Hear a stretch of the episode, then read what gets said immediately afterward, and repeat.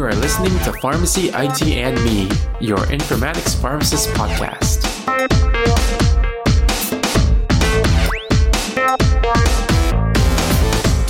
Hey everyone, this is Tony Dao, and welcome to another episode of Pharmacy IT and Me. As with every episode, we start off this one saying that the intended audience for this episode are newcomers to pharmacy informatics. So, I want to just start off saying that know, this episode is going to be about what is pharmacy informatics, and it's actually a revisit on this definition. So, so early on in the podcast series, I started off with an episode about what is pharmacy informatics, and you know, over 100 episodes later, I wanted to revisit this question because there's just been so much that's evolved in the past year. And also, you know, just speaking with all these different uh, individuals who work in different spaces of healthcare technology that's involving with pharmacy, right? So I think there's still some questions about just exactly what pharmacy informatics is and what it means. So what is the formal definition? There isn't really one particularly correct definition. Some of the problems with the definition is that everyone thinks it's just pharmacy technology, using technology in the pharmacy space. You know, like fixing this pharmacy computer system, or uh, you know, if there's an issue, troubleshooting it, and fixing barcoding if, if there's a scanner issue. So it should be understood that you know it's it's much more than that.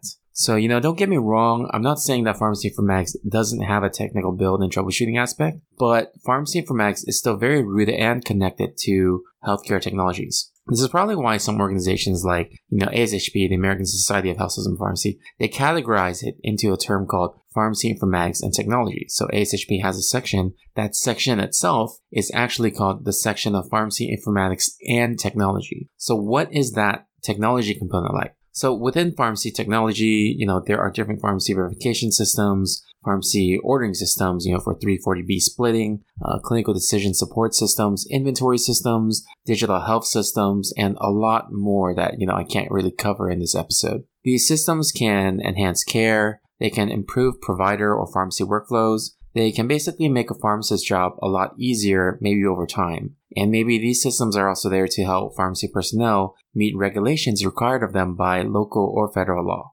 Then you have the side that's more in line with the term of informatics. So informatics is defined specifically as the science of information. That's what the word means. If you consider healthcare data, there's a lot of healthcare data out there, and we have to figure out how to create meaning out of them for actionable workflows and actionable improvements. And it's not just in the regulatory side, but also in the clinical improvement side. So pharmacy informatics hones in on this, in that the information collected on the medications, refills, type of medications prescribed, disease states, and more, they can all be used to make decisions that can affect either, you know, that specific patient or maybe on a grander scale, like in terms of population health. So what I just said is that there's two components, you know, the, the very technical build maintenance side, and then the side that looks into data for clinical improvements. These two are not mutually exclusive, and they are related in that you need to have certain technologies in order to perform the data analytics. And you know, you also need to have certain technologies to collect that data, right? So because of that, there's a blurred line between the two. And so, you know, a pharmacist that works in informatics, they may not only have to do the analytics side,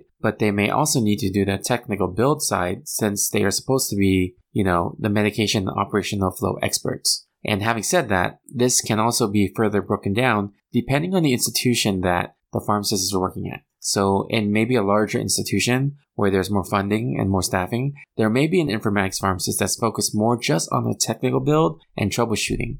And then there's a, you know, that pharmacist will work closely with another informatics pharmacist whose main role is to perform the actual data analytics and create clinical improvements in the operations. So, you know, it's also to note that one of these pharmacists may need to know programming while the other one does not. And, you know, that goes back into, you know, it's important to understand that being an informatics pharmacist does not mean you are required to know programming, but you need to know at least the operational flow and how to improve it. So going back into, you know, why I kind of revisited this question, the point of this episode is to highlight that the term of pharmacy informatics is very wide reaching in terms of, you know, pharmacy data analysis and application technology. It's a popular misconception for those who are not in the field to think that pharmacy informatics just means, hey, you work on creating alerts in the system and hey, you fix printers, anything that the pharmacy needs. So it's much more than that. And uh, it gets a lot more detailed the more specific and specialized you go.